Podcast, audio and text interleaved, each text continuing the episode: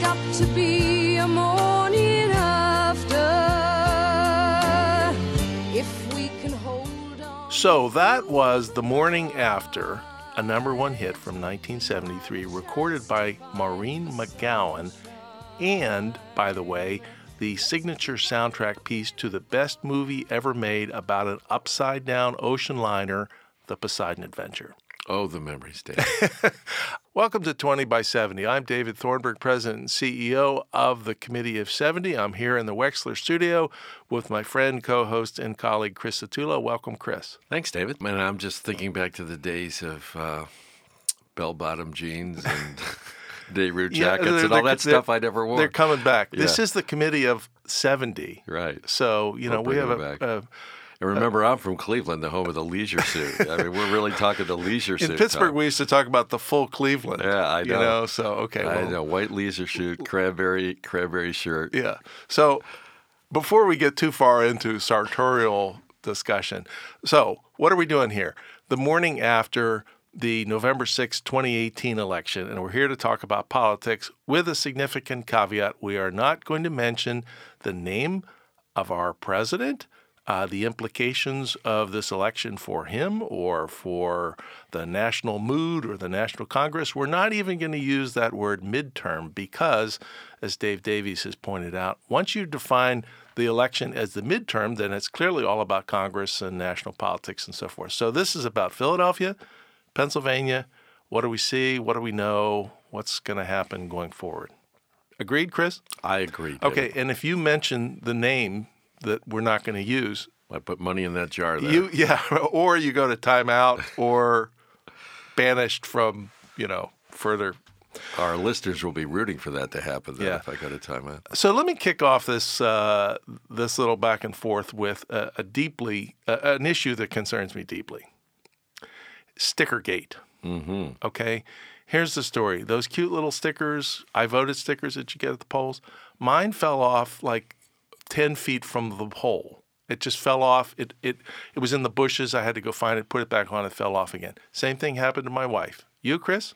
Problem? Uh, I voted so late that the sticker was superfluous. I got in there right before the deadline last night, so I didn't even take a sticker. But I heard you um, lamenting this earlier during election day, and literally I couldn't sleep all night worrying about it. It's, it's just it's but- deeply disturbing. But I have a question. Well, Yeah. I have a question. Yes, why those stickers were so shoddily made, but also, did you consider your fabric choice in the morning when you're getting dressed? Some fabrics stick better than others. like a Velcro suit, Yeah. like David Letterman used to have. Really? Exactly. But yeah, I mean, the point is, this is supposed to be something to encourage other people, remind them, oh, yeah, you know, people are voting today. Maybe I should do that.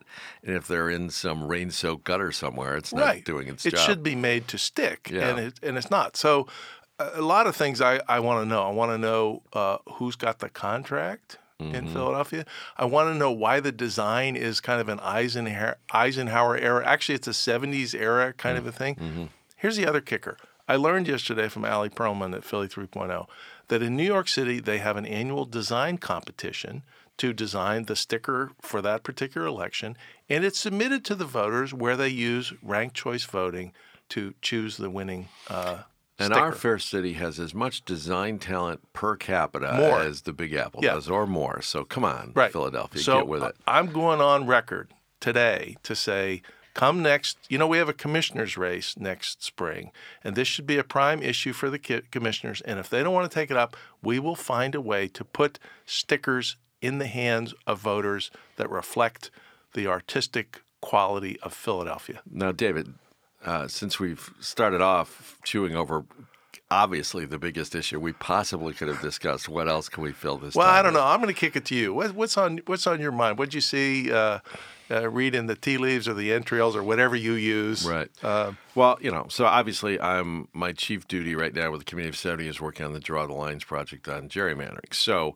here's the very good news from the national scene. Uh, in a number of other states, there were initiative uh, questions on the ballot creating some form of heightened voter input into redistricting. Some of them were independent commissions, some were advisory. But Michigan, big win. Ohio, win. Uh, redistricting is part of a really Missouri, Missouri, right? and Yeah. Missouri, a really, really ambitious uh, sort of omnibus reform bill in Missouri. Colorado also won. Utah, as I checked this morning, it was still a little, little too early to know. They were still counting things there. But I just want to underline that Missouri was a huge Republican win in the larger context. Josh Hawley crushed the incumbent Claire McCaskill um, in that Senate election. Mike DeWine got a really huge uh, win in my uh, native state of Ohio in the governor's office. So that tells me that the the voter yearning to see a cleaner politics where their voice is more more clearly honored is not a matter of red versus blue. Yeah. In states that were red sweeps, these initiatives passed. Well, let's call that like a political jet stream at 30,000 feet. That's that's seems to be moving uh, pretty quickly. Pennsylvania, of course, we tried to get a constitutional amendment on the ballot, failed for the time being. So now we're back to legislative gubernatorial initiatives. Right. Um, well, you know, there's a couple of important ways to look at it in Pennsylvania. First off, of course, famously, the Pennsylvania Supreme Court threw out the notorious gerrymander of 2011, created a new map. This was the first map held under that election, and it looks like the um, the split in um, of the state's congressional delegation will go from the 13 to 5 it was under all the elections held in that map, and then it went to 12 to 6 this year uh, when um, Conor Lamb won the special election Right. in the old 14th. that looks like we're going to have split down the middle, 9 9. Um, it's pretty hard for anybody who isn't deeply enmeshed in you know partisan world to deny that that's essentially what this state is. It's a purple divided state, and it is entirely um, appropriate for the state's delegation to be closely divided. Now, the way the voting went yesterday, with Democrats sweeping to big wins in the Senate race and the gubernatorial race, and actually getting some traction in the General Assembly. You could argue that maybe the Democrats should have been up 10 8, and there were a couple of really, really close races in that 9 9. But to me, that says that map, however flawed, you know, some people may think it be, is providing a far fairer and more accurate representation of how the voters vote. but here's the question: You can see this coming. Did we fix the process, Chris? Uh, no, David, we didn't, because you may love that map, you may hate that map, But but, one way or another, away. It's got a very short shelf life. One Something more, bad could happen to that yeah, map. one, one more election will be held on that map. Then the census will occur. After the census, it is almost inevitable that Pennsylvania will lose at least one of its congressional seats. So you're going to have to draw a new map in 2021. And if we don't do something to fix the process, to take the mapping pen out of the hands of the most self interested people in the world, the incumbents in Harrisburg, um, we're going to snap back to something bad. Um, the other thing that's going to happen now that we know Tom Wolf is going to be governor, and we know we now have a Democratic Congress, it's going to be really hard for this deeply divided state capital um, system to actually come up with a compromise. Uh, probably the only way to find a compromise would be to include the voters There's a more energetically, more energetically in the process. The voters are the only ones who aren't so deeply mired in their Yeah. partisan stuff that they could come up with a decent plan. So, quick promo for Draw the Lines, deadline, rules of engagement. Right. So, Draw the Lines, uh, what we've done is created an online free digital mapping tool that you can use, anybody can use in, in an afternoon. In the time you spent binging a show on Netflix last week, you can do a new map. You can share that with your lawmaker and you can enter it in our contest deadline December 14th. Prizes of up to $5,000. Five thousand dollars and a deadline of December fourteenth. That would be the key facts, David. Yes. All right, so uh, full speed ahead on draw the lines, Um and uh, the other thing I would throw into that pile is that Governor Wolf was reelected uh, yesterday uh, with a margin of almost 20 points, and and the highest vote total ever recorded by a successful Pennsylvania governor. Uh, and there's a political logic that says you do big things in the first year of your second term. Uh, and I think it's an e- I would take it as a as a as a friendly bet that Governor Wolf uh, is going to advance a significant initiative around election reform, political reform, redistricting reform, because he is a he has a PhD in political science, and I think he, he cares deeply about the rules of the game and and might want to see that as part of his And in. Pennsylvania, he's term limited, so this is This is it. This is the term for legacy. Yeah. Uh, and you know, the other thing, David, is if you talk to members of the General Assembly, most of them know that the building where they go to work every day is broken. They know stuff doesn't work there. They know they're not doing the people's business in a very effective way. They just have not been able themselves to see their way out of the box that you know partisan politics have, have worked them into. So it's going to take some leadership, but I hope it also takes you know real uh, greater openness to voter input. But we could see some fairly significant changes over the next three years in how elections run in Pennsylvania. Yeah, yeah. So let's uh, turn up the power of the microscope a little bit. Talk about uh, Philadelphia. The turnout was extraordinary. Mm-hmm. Uh, numbers I saw were about 530,000, I think, which was about 150,000 more than the midterm election in 2014. Yeah, that's nearly presidential level. It, it's getting close to that. Yeah. And a, a, quick shout out to Jonathan Tannen, who runs a website called 66wards.com, uh, who had an, an online uh, real time prediction, uh, turnout prediction uh, uh, uh, sort of algorithm, and he nailed it. Uh, mm-hmm. It was pretty cool to watch. People submitted their voter numbers from throughout the day, and he was, you know, kind of kept adjusting his uh, his uh, his number, and, and he nailed it. So shout out to Jonathan. Philadelphia's very own Nate Silver. If you're if you're an addict of 538.com, add 66 wards. Yeah, uh, yeah, your, absolutely. Your so, um, and you know.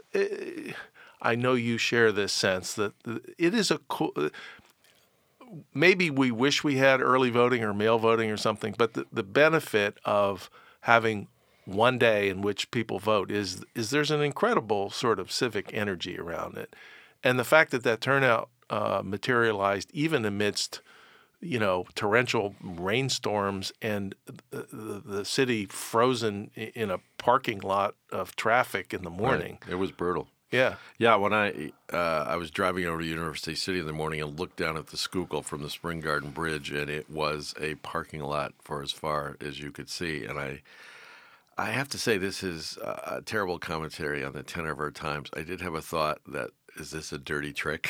Did somebody you know stage what? an oh accident on the Schuylkill just to keep I people had from getting? Sa- I had this exact same thought, and then I, I, thought, slapped my- "Shame on you!" I slapped myself down. I said, "That is stupid. That's tinfoil hat thinking. Don't Well, don't indulge in that." the trouble with being paranoid is you start feeling like everybody's against you. You know what I mean? So it's it's infectious in a like very negative way. But I, I uh, just didn't want to let the discussion of the gubernatorial election get away without making this one comment. I think that might uh, be the death knell for the use of golf spikes in political ads.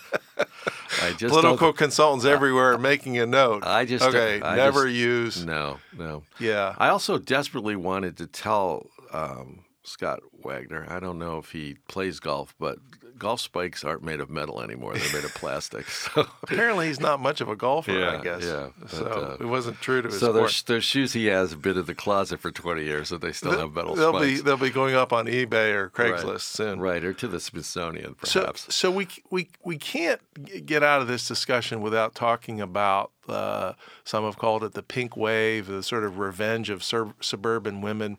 But I think Pennsylvania and particularly the Philadelphia suburbs are sort of the epicenter of that of that movement in, in this election. It's it's really ex- extraordinary. Uh, I mean, you and I are both longtime watchers, and you know the the the uh, the Philadelphia suburbs used to be like deep red. You know, f- just flip the big switch and go home. Uh, Republicans, and we had a lot of lawmakers unseated, and and a and a, a, a really interesting fresh crop of women Right. uh, taking the stage. you know, I've been barnstorming the state doing talks about draw the lines and gerrymandering, and often say, you know, under the old map, the same 18 guys always won. And I stop and say, I'm saying guys because they were all guys. No longer. I mean, really, to the degree to which at least the U.S. House election was a year of the woman election, its epicenter was the Commonwealth of Pennsylvania. Yeah, and now uh, went from zero to four uh, women in the congressional delegation. Uh, and if you look through the returns uh, for the state house, I know your former colleague uh, Liz Fiedler uh, uh, formalized her election uh, yesterday, and there are a number of other folks.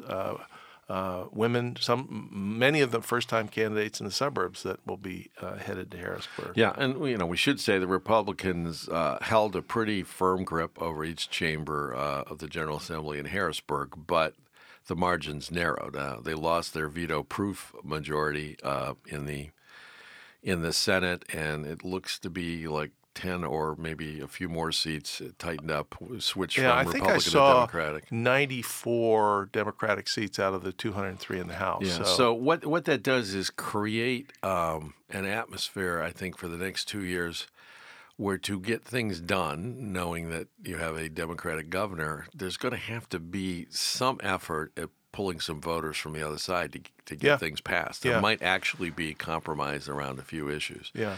And it also, um, I think, for a lot of the political reform issues you were talking about, David, and, and maybe some others, um, the Republican majority now has to worry that the margin, particularly the House, is close enough that if they have another statewide vote in a presidential year that goes against them as badly as it did um, yesterday, they could lose at least the House, if not Yeah. the Senate.